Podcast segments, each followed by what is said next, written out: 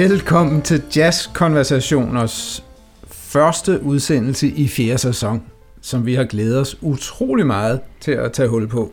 Vi sidder som sædvanligt her i mit øvelokale i kælderen i Indre København, Jens Rasmussen og jeg, Frederik Lundin, og snakker om og spiller musik, som vi synes, det er værd, at du, kære lytter, kommer til at kende til. Vi gør det i øh, her denne her første udsendelse, at vi fraviger et øh, princip eller en præmis, som vi øh, ellers har bygget vores program på, som jo øh, hidtil har været stort set hele vejen øh, at stille to albums over for hinanden. Og det betyder, at vi så hovedsageligt har spillet musik fra midt-50'erne og frem efter, fordi at øh, først i starten af 50'erne blev LP longplaying formatet almindeligt, og det vil sige det, som vi kender i dag stadigvæk. Ikke? Med 20 minutter på hver side af et album, som jo var noget mere end de, hvad var det, de kunne komme op på 5 minutter per side. Ja, på det var det, de til sidst. Sådan noget i den stil, ikke? Øh, hvor, der, hvor det ikke er mening at tænke i, at man lavede en, nå ja, et album, altså et produkt, der ligesom samlede øh, flere øh, stykker musik sammen under en eller anden form for tema, eller hat, eller paraply, eller hvad man nu vil. Øh, og det nye format, det inspirerede jo så efterhånden øh, musikere og producer til at, at øh, på en eller anden måde tænke i et, øh, et, et produkt, der havde der rakte lidt videre ud end de enkelte kompositioner. Et samlet værk, kunne man et måske sam- driste sig til at kalde Præcis, det. Præcis, et samlet værk. Øh, det betyder jo så også, at vi har spillet meget lidt swingmusik i det her program. Selvom vi øh, i øh, sæson 2's tredje afsnit, var det vist, øh, var forbi et par kunstnere, som ligesom hører svingtiden til, nemlig Billie Holiday og Louis Armstrong og Ella Fitzgerald. Ja, præcis. Og det kunne vi så tillade os, fordi at de to albums, vi så valgte at stille over for hinanden, var indspillet i slutningen af 50'erne. Begge to øvrigt albums, som var udpræget eksempler på tanken om et, et tema, mm. så at sige, et, et sammenbindende tema for hver af de to albums. Der kan man gå tilbage til tredje afsnit i sæson 2, hvis man vil finde ud af, hvad det var for noget. Men det vi nu gør, er altså at kaste os frygtløs ud i et brud med de trygge vaner og, og denne podcast øh, hævdvundne traditioner, og vi våger os i denne udsendelse helt tilbage til begyndelsen af 40'erne. Uh. Det er det, vi gør. og dedikerer så øvrigt i samme omgang en helt udsendelse til en og samme kunstner. Og hvem er denne kunstner, Jens? Jo, men altså, vi lægger jo simpelthen ud med en af jazzhistoriens allermest berømte, allermest ikoniske og meget, meget betydningsfulde kunstnere, nemlig pianisten, komponisten, arrangøren og orkesterlederen Duke Ellington. Yep. Og det gør vi jo, som du så øh, fint har redegjort for, ikke med udgangspunkt i et album, men dog med en øh, vis ramme omkring vores øh, samtale og de uddrag, vi vælger. Fordi vi fokuserer på en øh, specielt ikonisk og vigtig øh, periode i hans i øvrigt meget lange og alsidige øh, karriere. Vi skal tale om at lytte til musik fra øh, 1940 til 42, Øh, et, øh, et af flere højdepunkter i Ellingtons karriere, men dog et højdepunkt, som ret mange jazzhistorikere fremhæver som noget helt særligt. Jeg tror, der er dem, der vil mene, at det var simpelthen toppen af, af Ellingtons produktion, som vi, vi kan finde her. Øh, han havde et orkester på det tidspunkt, som ikke så sjældent bliver omtalt som The Webster Blanton Band, og det gør det jo fordi, at det er den her periode, at tenorsaxofonisten Ben Webster er med for første gang. Han er med fra 40 til 43, kommer igen lidt senere. Øh, og så havde Ellington den pure unge og utrolig talentfulde og stilskabende bassist Jim Blanton med. Ikke hele perioden. Blanton øh, fik problemer med tuberkulose. Eller, han døde sådan set af det. han døde af det. Det var et problem det, var stort, det var tragisk, og det er trist, og det skal ja. man ikke grine af. Det var bare os, der fik sagt det på en prøvende måde. Mm. Det er dybt tragisk, det mm. her utroligt talentfulde øh, unge menneske øh, gik bort så tidligt. Men han var altså med hos Ellington i, i en periode på, på lidt mere end halvandet år. Og fik vældig betydning for basspil ja. og orkestermusik og ja, alt muligt. Ikke? For så vidt for rytmegruppen i jazzmusik i alle almindelighed, kan man sige. Ja. Øhm, og den, største, den, den første virkelig store øh, bassist i, i jazzens historie. Hmm.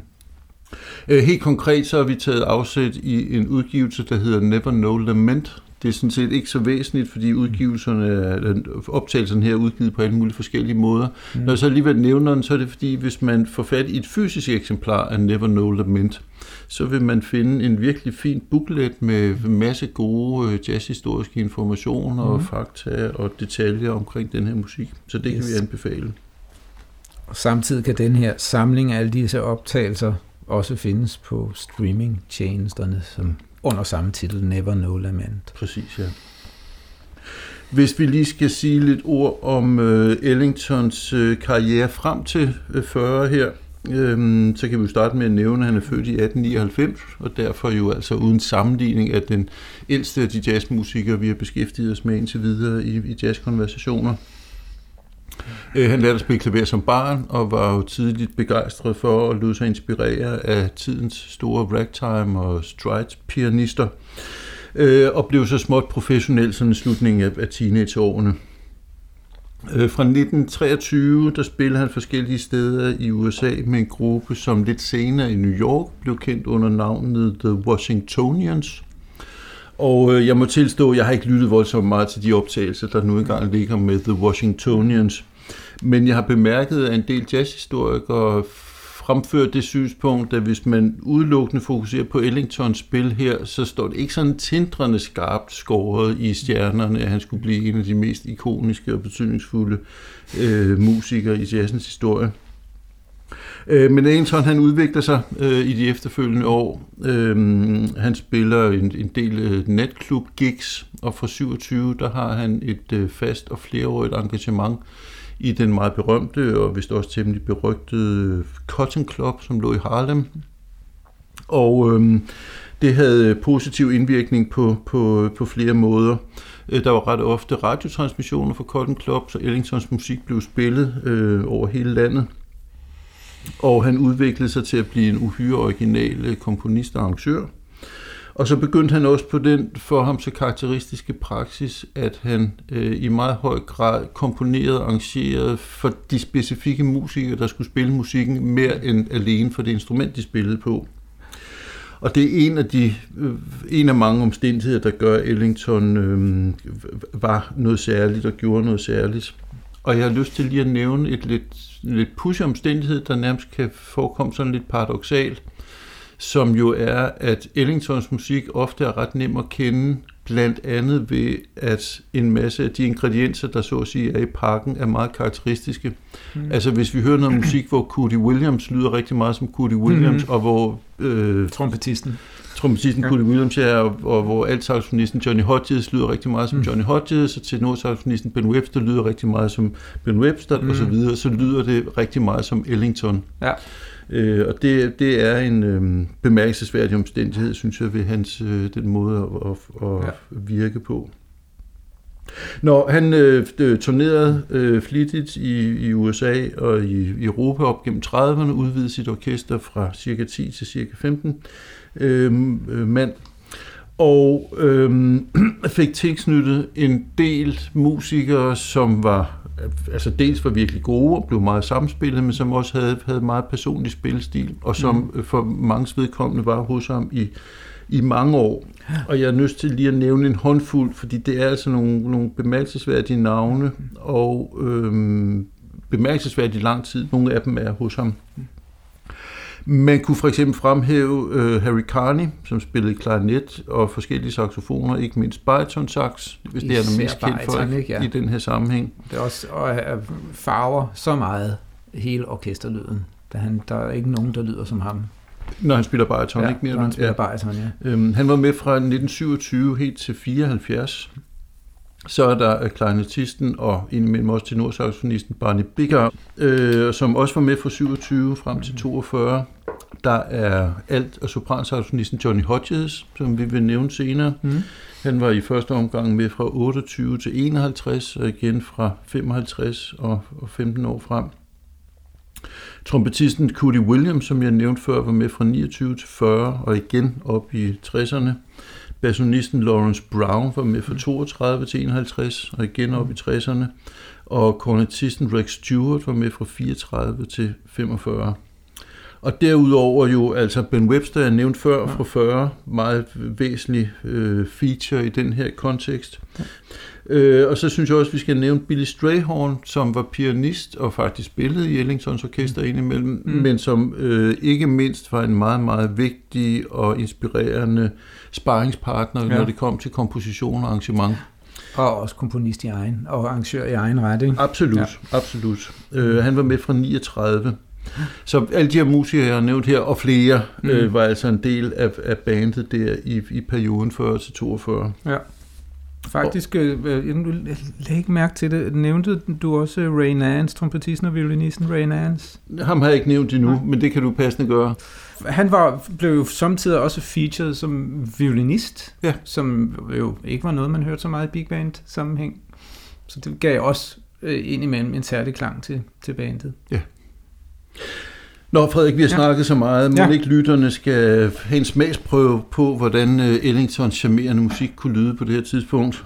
Det synes jeg. Vi skal høre øh, noget, som øh, derefter blev en feature for før omtalte saxofonist Ben Webster, og som er, er helt ikonisk i hans øh, produktion også, øh, og vel nok det, der katapulterede ham ind i i, i øh, berømmelse, ja. tror jeg, man kan sige, ja. for eftertiden. Det er nummer, der hedder Cottontail, hvor man altså det skal høre hans solo, og så også, er der også et saxkor, det vil sige altså noget nedskrevet musik, som hele saxsektionen spiller sammen, men hvor det er ham, der har komponeret linjen. Ja. De spiller så formodet, at det er Ellington, der har arrangeret dem. Yes, ja. Eller måske Strayhorn, det tror jeg ikke, vi ved. Det ved vi ikke. Den ene eller den anden. Øh, I det hele taget synes jeg det er godt, at man lige kan have et øre på arrangementet, som jo er noget af det, som, som gør det her til så interessant musik. Ja. Øh, der er nogle virkelig fede backing-figurer bag Webster solo, og så er der jo det trompetkor før, det saxkor, du snakker om. Ja. Øh, og en periode med, eller en kort passage med noget stride-klaver, som er meget typisk for Ellington, ja. og som jo viser, hvordan han har rødder tilbage i den, den tidlige musik. Ja. Samtidig med det her var jo moderne, da det blev lavet naturligvis, og ja. nyt og nyskabende. Og så svinger det simpelthen så godt. Som død og helvede. Yes. Det Lad os høre Cotton Tail. thank you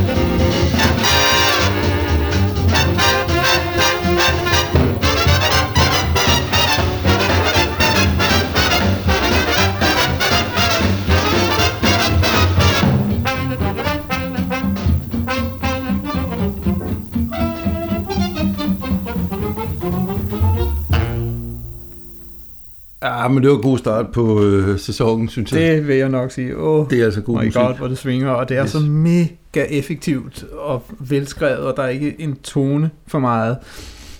Og, og øh, det er jo øh, en, øh, en øh, skrevet over en, om man så må sige, en akkordsekvens, som er meget velkendt og meget brugt i jazzen, nemlig den, øh, der hører til den gamle standard, der hedder I Got Rhythm, som, øh, som de bruger her også, og den er blevet brugt rigtig meget, som er sådan en, det vi kalder en AABA-form, der er to stykker, der er en mere eller mindre identiske først, og så er der en, et, øh, så et, den er kontrast. En, en kontrasterende B-stykke, ikke? og så det samme, som vi hørte i starten. Øh, en meget, enkelt gang til sidst, ikke? Ja. For, for melodi på det tidspunkt. Ja, ikke? Ja. og så de her harmonier oven i købet også øh, genbrug. Men det er jo ikke sådan, at man sidder og tænker, at øh, det har jeg hørt før. Det har sin helt egen lyd, det her. Ja. Og så, så skønt dejligt uh, varieret, den der med, at, at der er, uh, om man så må sige, udstrækning af de forskellige dele uh, er forskellige, sådan at forstå, at vi jo har et uh, tema først, og så har vi så tenorsoloen, som mm. ligesom er øh, første store begivenhed, ikke? hvor han får lov at spille hele to kor, og det andet kor, kor taler jeg om så en hel form igennem, ikke? Mm. andet kor med, med den der backing, som du snakkede om. Og så var der, så tror jeg, det var det, vi fik en messing trompet basun øh, indsats, ikke? Ja. Fuldt tryk i, som jeg husker det, A, to A-stykker. Og så lidt bariton solo ja. i et enkelt B-stykke. Øh, Connie. Ja.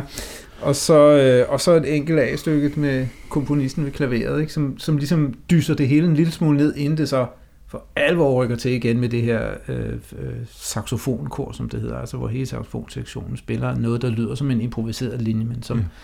som er nedskrevet. Jeg ved ikke, hvor almindeligt det var at lave den type øh, nedskrevne saxkor, men det er i hvert fald blevet meget almindeligt lige siden. Ja, og det var jo noget, Ellington i hvert fald gjorde meget på det her tidspunkt. Ja. Øhm, hvor, hvor lang traditionen er for det, det ved jeg heller ikke, men det er jo enormt effektivt. Ja, øhm. og det fungerer simpelthen så godt. Ikke? Og så det sidste shout-kor, hvor det igen tre, første tre fjerdedel for fuld knald, og så lige helt øh, på liste ja. to, temaet, eller en fjerdedel af temaet, kan man så sige, det sidste af stykke til sidst. Ja, og så, nærm, nærmest fader ud. Ja, ja, det er så godt lavet. Jamen, altså. det er det. Det er helt helt forfærdeligt. Og, og alt det, du siger her, Frederik, det understreger jo, at det, og det er så typisk for Ellington på det tidspunkt, der sker utrolig meget i løbet af de her ret korte numre. Det her nummer, det var 3 minutter og 10 sekunder, og der er virkelig mange begivenheder, men det hele, det kommer sådan organisk ud af det foregående. Ja. Det hænger utrolig godt sammen. Ja. Det er simpelthen så, så velarrangeret.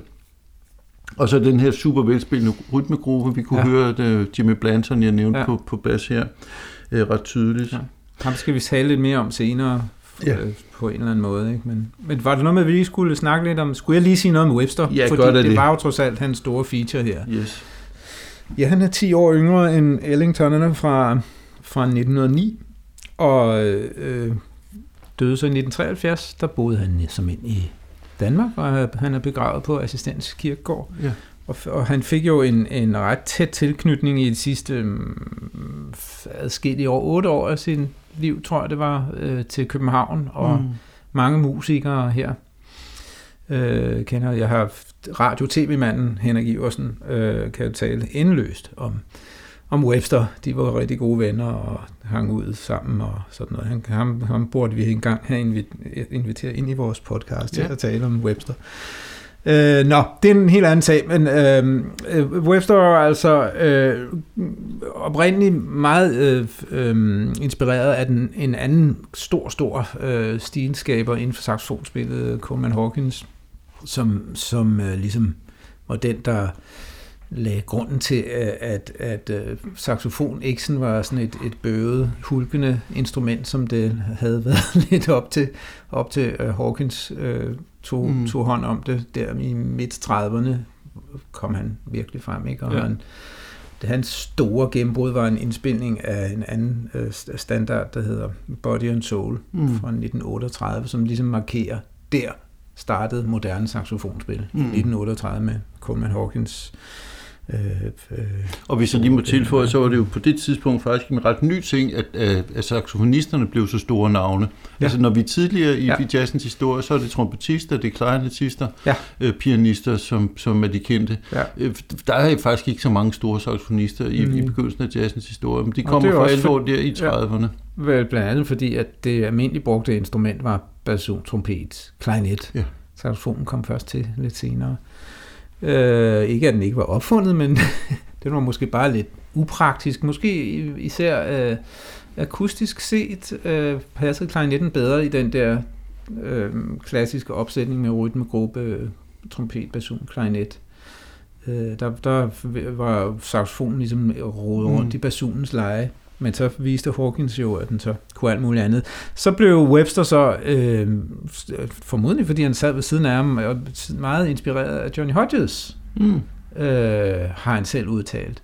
Som vi også vender tilbage til. Som vi også vender tilbage til, ja. Ikke? Men, men det er, det, når man hører ham sige det, så er det lige til at forstå. Fordi når man øh, hører Johnny Hodges øh, frasering, øh, måde at glide ind på tonerne på, og vibrato og sådan noget, så er der meget af det, der man kan genfinde mm. øh, hos Webster, og som også er det, der ligesom adskiller her fra, fra Hawkins øh, ofte mere direkte og muskuløse stil. Og ikke, at Webster ikke kan være muskuløs, for det har vi mm. lige hørt her. Ikke? Men han var øh, også kendt som en helt fremragende balladefortolker, Webster altså.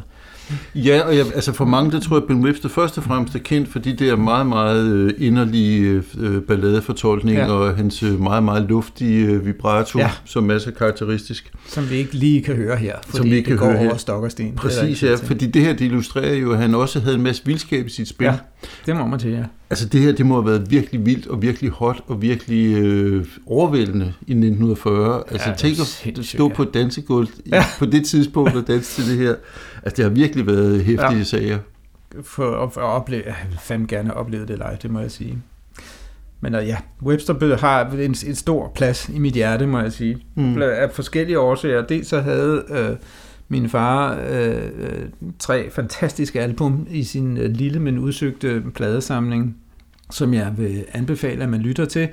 Din fars lille udsøgte pladesamling? Det kan man gøre, øh, men så skal man komme hjem til mig. Men hvis man kan finde de album frem, nemlig det, der hedder, øh, der hvor Webster spiller med Art Tatum, de har lavet en album sammen, det tror jeg bare, det hedder Ben Webster ud af Art Tatum, eller det modsatte. Altså en duo, eller en... En kvartet, ja, men, men den store pianist Art Tatum helt vidunderligt album. Øh, en, så indspillede han, da han var her til lands øh, med den øh, danske orkesterleder Arne Meyer, et dejligt album, mm-hmm. der hedder Big Sound Ben Webster, og så er der jo det fantastiske album, hvor han møder sit forbillede Coleman Hawkins, der hedder Coleman Hawkins Encounters Ben Webster, mm. som, er, som er, hvis man vil lytte til noget virkelig god Webster, der findes utrolig meget, men det er noget af det. Yes. Og så kan jeg sige om den Arnvid Meyer indspilning der, der medvirker min onkel Ole Kongsted uh-huh. På tenor. Og øh, grund til at jeg nævner det er, at han, øh, min onkel øh, kom jo i vores hjem øh, vældig meget og jammede med min far, der spillede klaver øh, i Earl Garner-stil. Min far var ikke musiker, men var meget musikalsk og spillede rigtig godt klaver. Og så kunne jeg jo helt tæt på opleve, hvordan sådan en tenorsaxofon, mm. som var kraftigt Ben Webster inspireret i øvrigt, øh, kunne lyde, og det har ganske givet fået vældig betydning for øh, min øh, valg senere i livet. The rest is history. Det, det må man sige, ikke? Øh, jeg har lyst til lige, ja, jeg har lyst til lige at sige en praktisk ting her, mm-hmm. fordi at uh, der kommer jo ikke nogen egentlige anbefalinger i det her afsnit. Nej. Men de uh, album, som vi nævner uh, hen ad vejen, de vil blive nævnt på vores uh, Facebook-side, som man naturligvis altid er velkommen til at konsultere det går tit lige et par dage før øh, den øh, fra mm. redaktionen, som nu engang mm. har ansvaret for det, for mm. lagt de her ting på Facebook-siden, men øh, jeg lover, at det skal nok komme løbet på dage efter udsendelsen. Øh, og der vil også være en playliste med øh, et øh, lidt større udvalg af fremragende numre fra Ellingtons øh, periode her 40-42. Ja. Mm. Og et af numrene på den her playliste, det er balladen Chelsea Bridge hvor man også kan høre Ben Webster spille øh, fremragende, men, men i en anden setting. Øh, Chelsea ja. Bridge er jo en meget, meget smuk ballade. Det må man sige, og i øvrigt et nummer, som fulgte ham gennem livet. Han spillede det ofte, ja. og har indspillet det flere gange i mindre øh, grupper. Yes. Og i øvrigt et spændende, sådan lidt dristigt arrangement, som måske mm. næsten kan lyde sådan lidt semi-impressionistisk. Ja. Øhm, men det kan man altså høre på den playliste, som kommer på vores ja. Facebook-side i løbet af lidt tid. Yes. Det kan være, at vi skal springe videre til øh, vores eksempel nummer to, Skal vi? som ballade, der hedder Warm Valley. Jeg må indrømme, jeg kendte den faktisk ikke, før vi gik i gang med Mm. researchen her. Men den er jo øh, altså dels valgt, fordi det er et eksempel på, øh, hvor glimrende øh, balladekomponist Ellington var, Mm. men også fordi her, der har vi øh, Johnny Hodges, som vi har nævnt et par gange, Mm. som gennemgående solist. Så vidt jeg husker, så hører vi også Rex Stewart på trompet undervejs. Men, øh, men Hodges som den, den, øh, den væsentlige. Ja, Skal vi gå lige på Warm Valley? lad os bare det.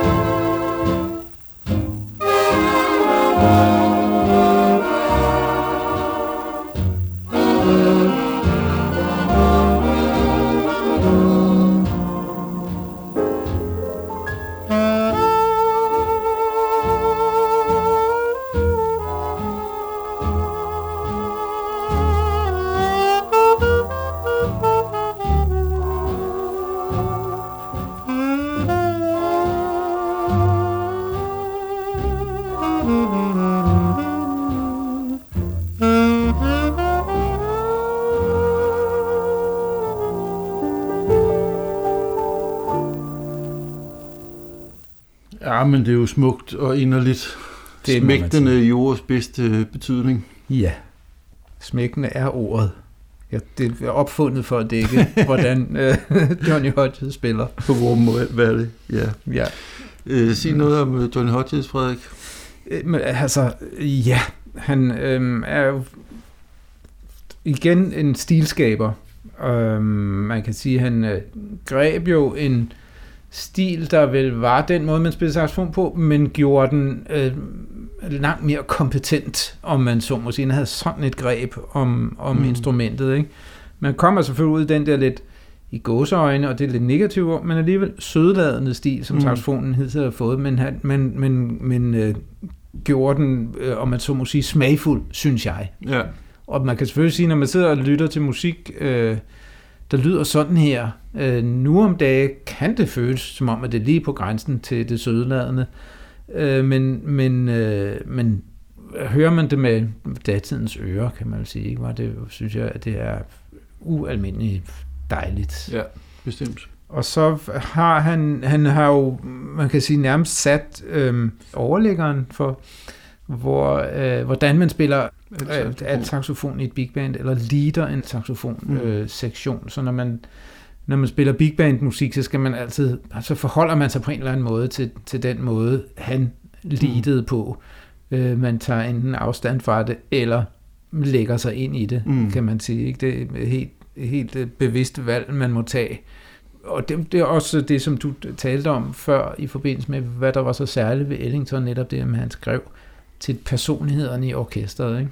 Ja, det var som om han altså, dyrkede og ligesom fremelskede ja. deres, øh, nu skulle jeg til at sige særheder, men, men ja. altså, det, det, det, de var særligt gode til, og det der særlig grad karakteriserede ja. dem hver for sig, det fik han ligesom fremelsket yderligere ja. øh, hos, hos og, øh, sine musikere. Og med stort held hos ham, ikke? og det ja. betyder så også netop, at man kan høre, nu sagde jeg før, Harry Carney er på mange måder den, der, når han spiller, øh, gør, at jeg kan høre det her Ellington, men mm. Johnny Hodges er det lige så meget. Mm. Selvfølgelig har jeg jo særlig ører ude efter saxofonister, fordi jeg er mm. den saxofonist, jeg er.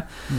Men, men det, det, han, han, hans lyd er så meget en del af hele ja. Ellington-lyden. Øh, der var et enkelt sted, hvor han lød en lille bit smule som Sidney Bechet, ja. hvilket øh, fik mig på den tanke, eller fik mig, gjorde mig opmærksom på, at han jo også var en øh, fremragende sopransaxofonist, ja. specielt tidligere i sin karriere, ja. og jo også spillede sopransagt hos Ellington. Ja. Før nævnte playlist, der er et dejligt nummer, som hedder Blue Goose. Ja øh, hvor man kan høre ham med den her Sidney Bechet-inspirerede ja. Øh, sopran-sax i, i en hovedrolle. Faktisk meget, meget nærliggende at tænke Sidney Bechet. Det lyder virkelig meget ja, som, han ja. spillede også med Sidney Bechet, ved okay. jeg. Øh, altså Bechet må have været hans forbillede. Det, det, det, det tror jeg også, det var, ja. Det, de lyder utrolig ja. meget som... Ja. Det, det, det, det er der ingen tvivl om. Ja. Øh, en, det er så også nok en musiker, vi ikke rigtig får med i programmet ellers, men altså øh, ja. væsentlig jazzmusiker øh, i 20'erne, 30'erne, ja. 40'erne. Øh, fantastisk sopransaxonist, og som jo er et ganske, var på den tid et virkelig sjældent hørt set instrument i jazz. Det kom jo først for alvor øh, ja, fra Coltrane begyndte at spille sopran. Steve Lacy, nogenlunde samtidig med Coltrane. Men, ja, men ja. Steve Lacy var ikke så kendt. Nej, nej, så det var ligesom Coltrane, der gjorde, at alle andre sagde, okay, jeg må også have sådan en der. Ja. Øh, men op til da var, var det virkelig sjældent, man hørte instrumentet. Øhm, lige et teknisk spørgsmål. Ja. Øh, noget af det, der er karakteristisk ved Hodges, det, det er jo de her meget markante glides, hvor han ja. næsten glider fra den ene tone til den anden. Altså jeg tænker, det må være enormt svært. At det, det er lavet udelukkende på amposyre, eller hvad? Ja. Altså læberne? Simpelthen. Læber og kæbe, ja.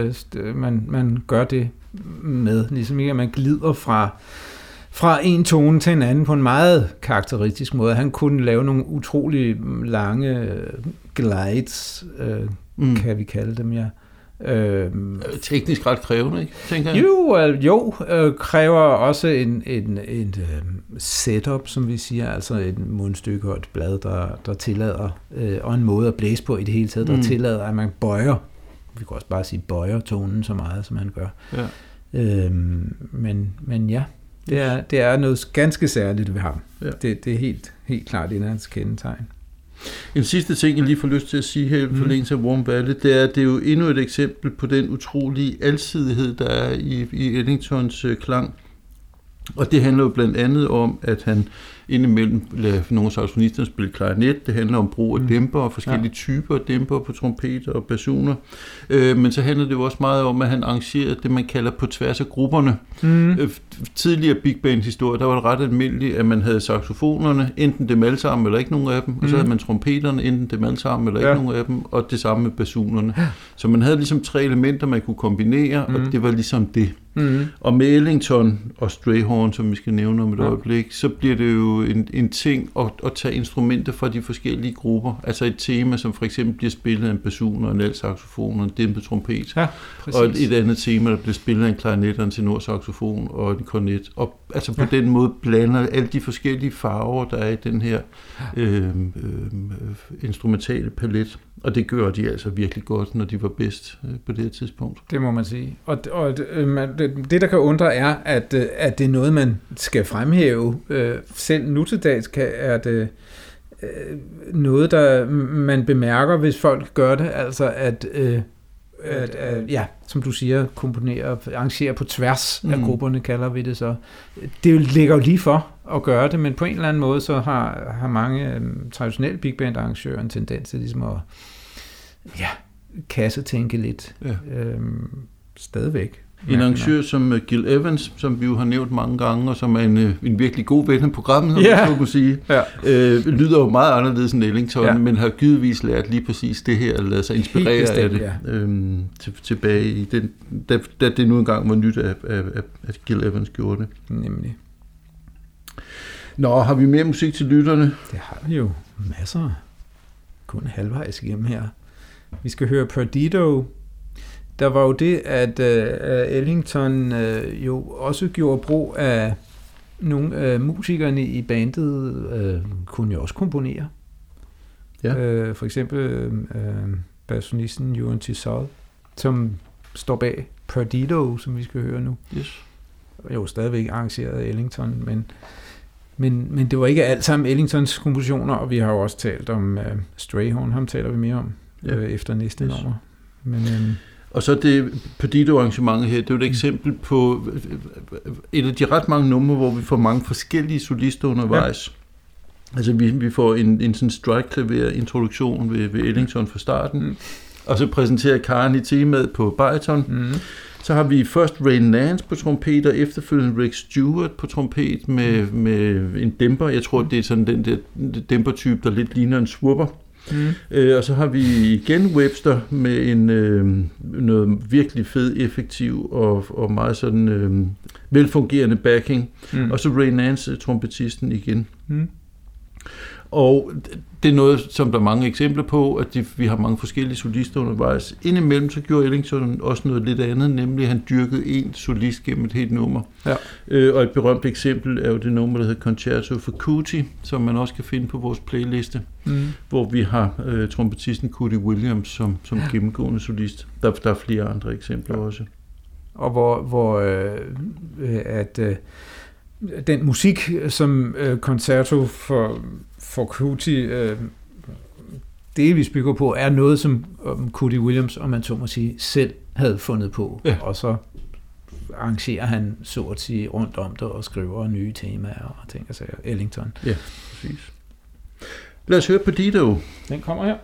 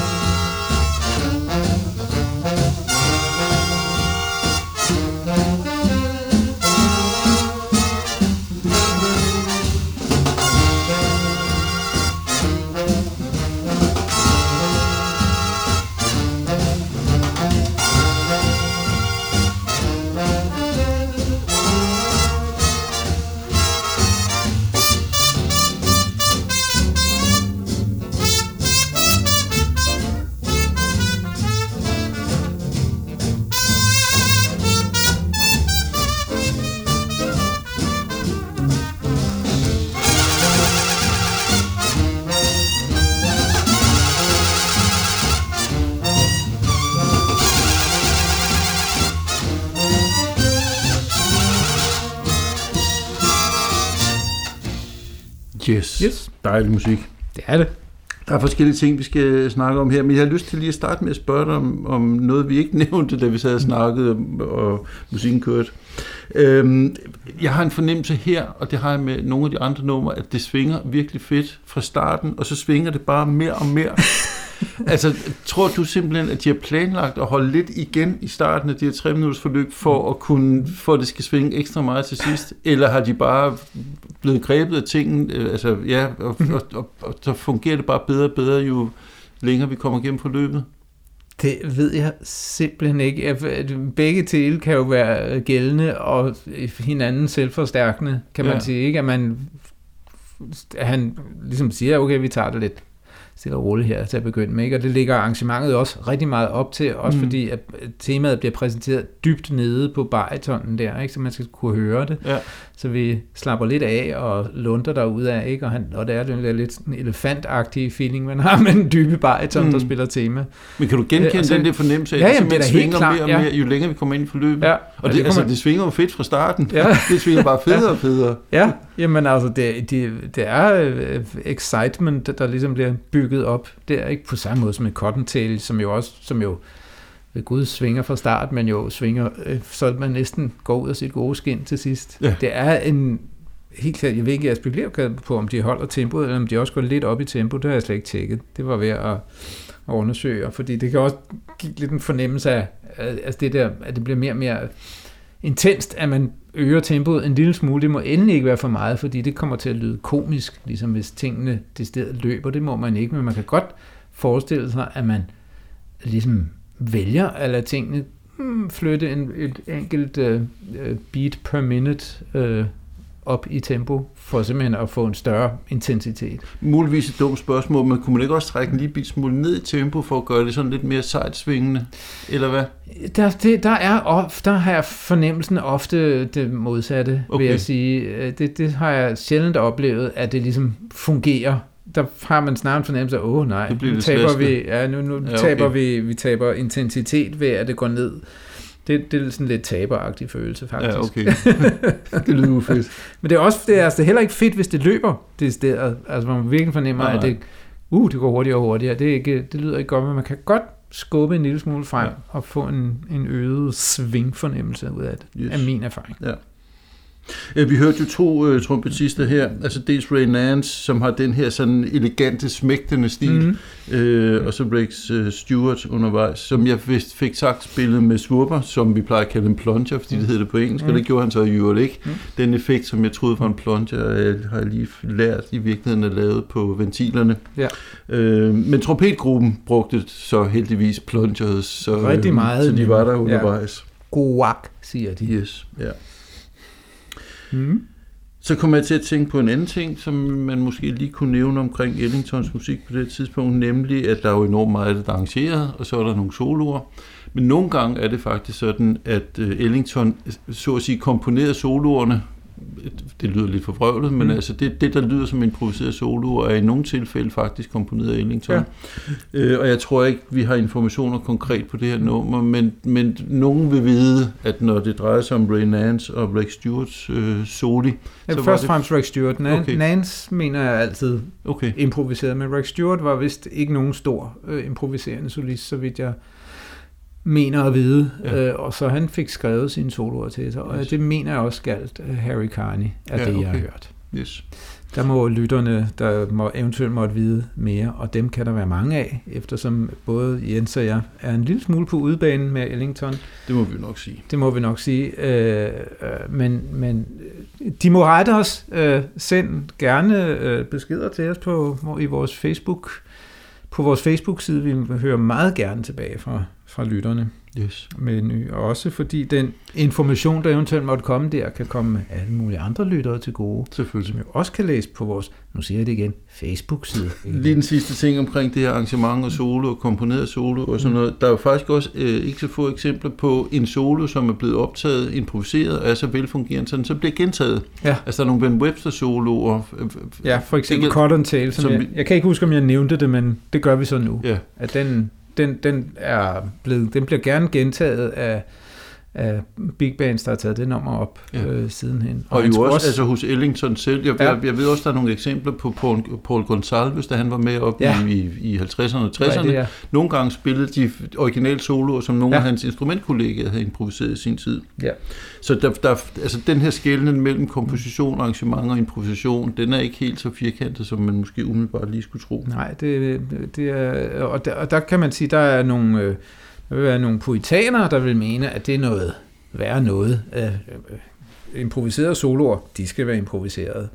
Men øh, det, sådan ser jeg det ikke, vil jeg sige. Jeg, jeg synes, at øh, det kommer jo an på, hvad det er for noget musik, man har gang i, selvfølgelig. Ja, Og der er bestemt. noget musik, der vil lide over, at man forsøgte at genskabe noget, som var opstået intuitivt. Mm. Men anden musik, især musik som det her, som er i så høj grad er, om man så må sige, planlagt og, og, og nedskrevet, så kan man jo sagtens genbruge ting, som virker godt, frem for at øh, spille musik, som så bare ikke lyder helt lige så godt som Ja. sidste gang. Ikke? Ja.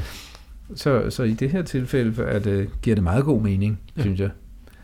Absolut. Altså endnu et fremragende nummer, som vi ikke spiller, men som er med på den der playliste, vi Mm. taler om, og det er et nummer, der hedder Coco, som øh, så vidt vi ved, og så vidt vi kan høre, øh, er arrangeret fra start til slut. Hvis der er noget improviseret der, Ja. så er det i hvert fald meget, meget, meget korte bider, hister Ja. her, øh, men alligevel enormt velfungerende og Ja. ja. energisk og, og øh, fremragende nummer med en masse øh, dynamik og udviklinger og sådan noget. Absolut. Nå Frederik, det sidste eksempel, vi har til lytteren, mm. det er jo altså Take the A-Train, og øhm, i den forbindelse skal vi nævne Billy Strayhorn, Ja. som jo var kommet med hos Ellington øh, relativt kort tid før. Han var pianist, men han var i særdeleshed arrangør og komponist, og blev jo en meget tæt samarbejdspartner med Ellington. Ja. Øhm, jeg skal ikke gøre mig klog på den problemstilling, men der er nogen, der mener, at deres samarbejde simpelthen var så tæt, så det kan være svært at skille, hvem der lavede det ene og hvem der lavede Ja. det andet. Og det var ikke nødvendigvis sådan, at Strayhorn kom med en færdig ting. Det var også tit øh, idéer, der blev udviklet på Ja. forskellige vis, og, og øhm, de har inspireret hinanden på, på alle mulige forskellige måder, Ja. øh, og har helt sikkert været enormt givetige for, ja, Strayhorn har først og fremmest været enormt givetig for Ellington, men, mm. men selvfølgelig også den anden vej. Øhm, og han var jo med, nu kan jeg ikke huske, hvornår han døde, men han var, helt, han var med frem til slutningen af 60'erne. Må det ikke Ja, det jeg tror til var? sin død, som vist var det 69, han døde. Øh, han var med Igen alt for tidligt, ikke? frem til 67, så Ja, okay. der er lige et fakta der. Det kan Ja. ja. være, at der er nogle lyttere, der er skarpere, end vi er. Ja. Øhm, men virkelig spændende komponist, spændende Ja. arrangør, og, og virkelig vigtig for fænomenet Ellington. Ja, og grund til, at vi nævner ham, er jo, når ja, at det er ham, der har skrevet temaet i hvert fald til ja. Take the A-Train. Jeg ved ikke, Yes. om man også har arrangeret, eller, mener ja, og jeg, Take the har. A-Train er virkelig et nummer, man jo netop øh, øh, er, er så klart knyttet til Duke Ellington, at de fleste tror, at det er en Ellington-nummer. Ja, ja. Og også øh, ikke mindst på grund af det helt ikoniske indledende figur, der hører til. Mm. Den klaverfigur, Ellington spiller, som ligesom er kommet til at høre til nummer, når man spiller Take the A-Train, så spiller man ganske ofte også den figur, Ellington spiller i starten, som han formodentlig selv har fundet på, kan man sige. Ikke? Og, øh, og så hvis spiller man den figur, så ved alle, hvad for et nummer, der kommer bagefter. Det er Strayhorn, der har arrangeret, Okay. øh, men Ellington, Ja. der spiller den der indledende Ja. øh, introduktion, som du snakkede om. Yes. Øh, igen et virkelig fremragende arrangement. Der Ja. er virkelig fremragende saxofonkor igen, sådan lidt hen i forløbet, som Ja. svinger super fedt. Øh, og så et berømt, sådan ret ukurant break. Igen så har vi jo sådan en AABA-form, Mm. som du nævnte tidligere. Ja. Øhm, men midt i det her forløb kommer der en, en øh, rytmisk set ret usædvanlig passage. Det kunne mm. næsten lyde, som om den går i tre fjerdedele. Mm. Jeg tror nu sådan set bare, at det er nogle betoninger, der ligger lidt usædvanligt. Men det er Mm. enormt effektivt. Ja. Og så igen det her fantastiske swing, virkelig velspillende Mm. rytmegruppe. Det er så i øvrigt efter Blanton er, er gået ud af gruppen, så det er ikke ham, der spiller bas. Mm. Men øhm, det svinger ikke desto mindre virkelig fremragende. Og mund ikke den øh, nye bassist øh, har taget efter Blantons måde at gøre det på, som jo var, han i øh, han spillede, kan man sige, mere lineært, end, end bassisterne havde været kendt for, eller der havde været almindeligt blandt bassister dengang. Han spillede mere melodisk, rent Mm. udsagt.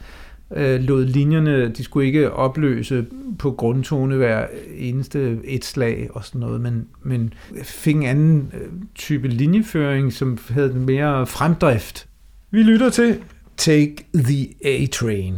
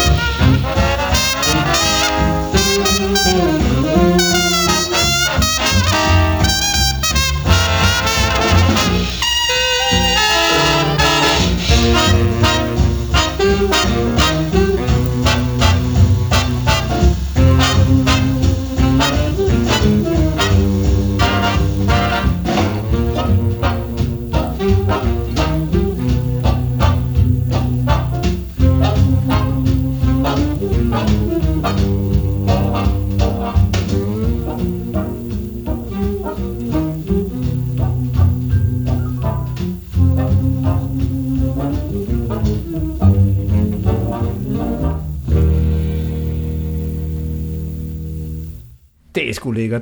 Det er virkelig lækkert. Ray Nance som gennemgående øh, trompetist, solist ja. her, og de, åh, de spillede godt. Øhm, det, det er gået op for mig, hvor vild jeg er med trompetisterne i den her periode.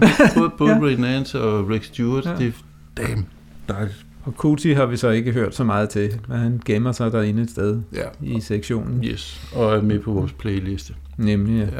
ja. Og ja, øh, igen, øh, øh, det der med, at øh, det man kan, når man øh, er herre over øh, et orkester og, og, og formerne, øh, hvor når man spiller, er jo, at man kan øh, øh, kaste rundt øh, med dem. Man behøver ikke, altså, øh, øh, jeg spoler lige tilbage her. Normalt, når vi står og spiller øh, small group ting på den her tid, så spiller man øh, som oftest i øh, forholdsvis faste former. Man holder for eksempel AABA-formen, som vi nu har øh, nævnt et par gange, øh, og, og spiller i den. Det er ligesom nemmest, det kan blive mm. enige om. Øh, at øh, så er der ikke noget, der går galt, ligesom, i hvert fald. Øh, men her, når man laver arrangementer som her, så kan man vælge, som Strayhorn har gjort her, at man så ikke spiller en hel form til sidst, eller øh, slutter med det sidste A-stykke. Næh, her så tager de så og spiller melodien i det sidste A-stykke, umiddelbart efter øh, resten af trompetsoloen er færdig der på B-stykke, og så spiller de to A-stykker, og så stopper de. Mm. Så det, og det får en helt anden... Øh, Øhm, de spiller også sværere og sværere, sådan og spiller sværere og sværere, så de får sådan ja. en udfætnings øh, outro-effekt. Netop, så for samme måde som vi oplevede i første nummer, vi spillede Cottontail, hvor, hvor vi efter et kæmpe festfyrværkeri af ting og sager, er helt nede og spille musestille det sidste ja. tema. Det er en meget super lækker effekt, yes. synes jeg. Og dengang var det jo altid spillet. Altså, de har jo garanteret lavet det præcis på samme måde live. Ja. Det, det, det, er ikke noget med at sidde i studiet og skrue ned på knapperne til sidst i nummeret. Mm. Øhm, det er ikke sådan, vi fader ud. Nej, nej, nej. Vi skal bliver simpelthen nødt til at lære at spille kraftigt, henholdsvis svagt yes. med vores øh, kroppe. Ja. Der er en ting, vi ikke har nået, som vi egentlig havde planlagt, vi lige mm. skulle vende undervejs. Ja. Øhm, spørgsmålet lyder, hvordan har du det egentlig selv sådan med Ellington, sådan det store perspektiv? Altså, øh, her her er vi jo ude i noget øh, øh, meget skamfuldt for undertegnet, nemlig at jeg ikke sådan for alvor øh, rigtig tænder på Ellingtons øh, musik. Jeg, der er mange af hans øh, temaer, jeg holder meget med, af, øh, og jeg kan i den grad nyde det. Men, men det er ikke ligesom musik, jeg af egen drift har, har øh, opsøgt. Og så har jeg fået lidt mere øh, følelse for det øh, med årene, mm. øh, vil jeg sige, som jeg er blevet ældre. Det kan også være, at det hænger sammen med at blive ældre, det skal jeg ikke kunne sige. Men også fordi, at jeg på et tidspunkt, da, da jeg selv skulle skrive big band musik til radioens big band, øh, øh, tog nogle timer hos øh, den fine arrangør og bassonist øh, Peter Jensen, som ved vældig meget om Ellington, og som gennemgik en række Ellington-ting med mig, og ligesom gjorde mig opmærksom på, hvor fantastisk en arrangør han er. Mm. Øh, og jeg blev meget betaget af noget, også noget tidligt øh, Ellington, blandt andet det meget kendte nummer Mood Indigo, mm. på den måde han havde arrangeret det på, øh, så, hvor du har netop gjort det, som du nævnte tidligere, med at, på tværs af grupperne, på tværs af grupperne ja. og så lavede dem spille i registre, som man normalt ikke ville gøre, at basunen spillede meget, meget højt, og det krævede også, at han kendte sin musiker og vidste, at den her bassonist, han er virkelig dygtig til at spille mm. højt, så jeg kan godt skrive det for ham, og så får han en helt særlig citrende kvalitet. Så, så på den måde er, er det noget, der sådan ligesom langsomt øh, er, er vokset øh, på mig. Ja. Men jeg har jo selv som arrangør først og fremmest været øh, interesseret i og inspireret af, af Gil Evans, som ikke er en typisk big band arrangør, mm. men mere er, jeg holder meget af det der med at skrive for store grupper. Det ja. synes jeg er meget interessant. Og så har jeg jo så, da de store grupper øh, jo ikke, øh, de, det, det, det er dyrt at samle en stor gruppe, så så må man jo så gå til de etablerede big bands, der findes, hvis man mm. vil skrive for et større orkester. Det har jeg jo så haft øh, meget glæde af. Og så har vi selvfølgelig øh, Malin Masur og øh, slagtøjspiller Malin Masur og guitaristen Kasper Beyer og jeg vil have samlet vores eget store orkester, kan man sige. Men, men det er jo ikke Maluba Orkester, ja, øh, som jo på en eller anden måde er lidt bygget på en big band formel, men vi er lidt færre end mm. i rigtig big band, og til gengæld så har vi jo så hele Malin Masurs Surs store slagtøjs setup med mm. i vores lyd, som, som, som giver nogle, øh, nogle andre muligheder. Ja. Altså hvad Ellington angår, så er jeg jo mest lige så skamfuld som dig. Det på den måde, at jeg jo altså, altid har haft utrolig meget respekt for Ellington. Mm. Han er jo virkelig vigtig øh, person og figur i jazzens historie, en fremragende komponist, som jo er blevet spillet af utrolig mange øh, musikere i tidens løb. Øh, men jeg har aldrig selv haft nogen sådan, det, det har aldrig gjort så meget for mig sådan rent mm. følelsesmæssigt, og jeg har ikke sådan dyrket hans musik særlig meget. Øh, men det kommer lidt mere til mig om tiden, og så vil jeg sige, i forbindelse med researchen frem til den her udsendelse, hvor jeg sådan har, har dyrket den her periode 40-42 øh, en del, der, der er virkelig kommet til at holde af det. Altså mm. de bedste ting fra den her periode, de er altså virkelig fremragende, og der ja. er meget, meget mere end de fire numre, vi har spillet. Ja. Der er også noget, der betyder lidt mindre for mig, og øhm, jeg vil sige, hvis vi havde lavet den her udsendelse for en måned, halvanden siden, så ville jeg have sagt noget i retning af, at jeg nærmest synes, vokalnummerne er frygtelige. der er et par stykker af dem, jeg er begyndt at holde af. Ja, øhm, det er et tilvændingsspørgsmål. Muligvis, ja. Det er måske det med alderen. Jeg tror, ja. at jeg er par måneder ældre ja. for de sidste par måneder. Men det er ja. altså sjovt, det der med, hvad man... Øh, hvad der taler til en, fordi det, der er jo meget musik, som mener jeg, burde tale til mig, som, som jeg, altså som, hvor man ikke kan sige, jeg kan ikke lide det. Mm. Øhm, der er ikke noget som helst galt med den. Der er, bare, der er nogle ting, som rører en, og, og andet, som, som ikke gør, og det er ikke altid til at gennemskue, hvorfor, må man sige. Nej. Det er meget... Øhm, det synes jeg skulle er meget interessant. Det synes jeg der burde nogen, øh, burde, øh, vi må, må få øh, Peter Wust, øh, øh, hjerneforskeren og, og, og bassisten Peter Wust til at forske lidt i, hvad er der gør, at vi tænder på noget musik og ikke andet. Det synes jeg vil være interessant. Eller også så må vi tage det op i en senere udsendelse og tale lidt om det. Ja.